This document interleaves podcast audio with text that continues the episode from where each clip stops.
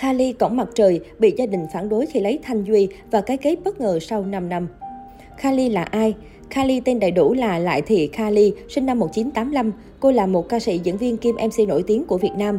Cô được trời sinh phú cho gương mặt xinh xắn với đôi mắt to, đôi lông mày đang đậm, hàng mi cong rợp và nước da nâu mịn màng. Khi mới gặp cô, nhiều người hiểu lầm Ly là thuộc dân tộc Chăm bởi cô có cái tên khá lạ và quê gốc lại ở An Giang. Tuy nhiên, trước sự nhầm lẫn này, thì trong một lần phỏng vấn, cô có lên tiếng giải thích. Ly chia sẻ, em là người Kinh chứ không phải người gốc Chăm, có lẽ sống gần với đồng bào dân tộc Chăm vùng An Giang nên giống họ Chăng. Còn cái tên Kali là do cha mẹ mê tuồng cải lương nên lấy tên một nhân vật đặt cho con gái.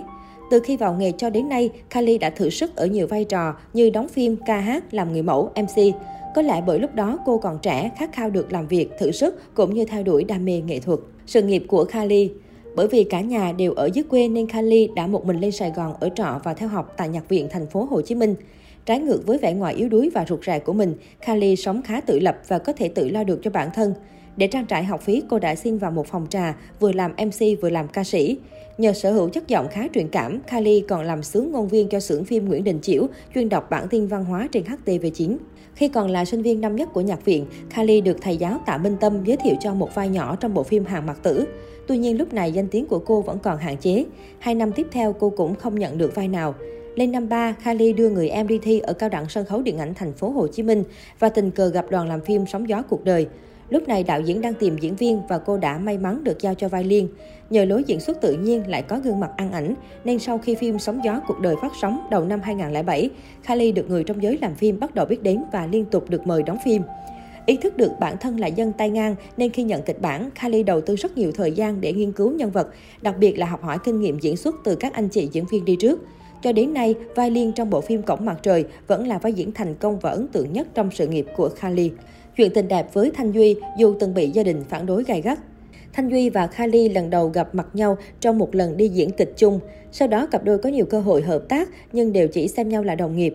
Sau một thời gian từ sự kết hợp ăn ý với nhau trên sân khấu lẫn phim ảnh, Thanh Duy và Kali mới chính thức nảy sinh tình cảm và bắt đầu mối quan hệ yêu đương cùng nhau. Tuy vậy, Thanh Duy và Kali lại không có được khoảng thời gian mấy êm đềm khi quyết định yêu nhau bởi sự phản đối từ người thân và bạn bè. Thanh Duy vì từng trải qua nhiều tin đồn tình cảm nên luôn được xem là một người đào hoa. Chính vì vậy, Kali phải đấu tranh tư tưởng rất nhiều. Cuối cùng họ lại có với nhau một đám cưới cổ tích vào năm 2016 và một gia đình êm ấm suốt nhiều năm qua.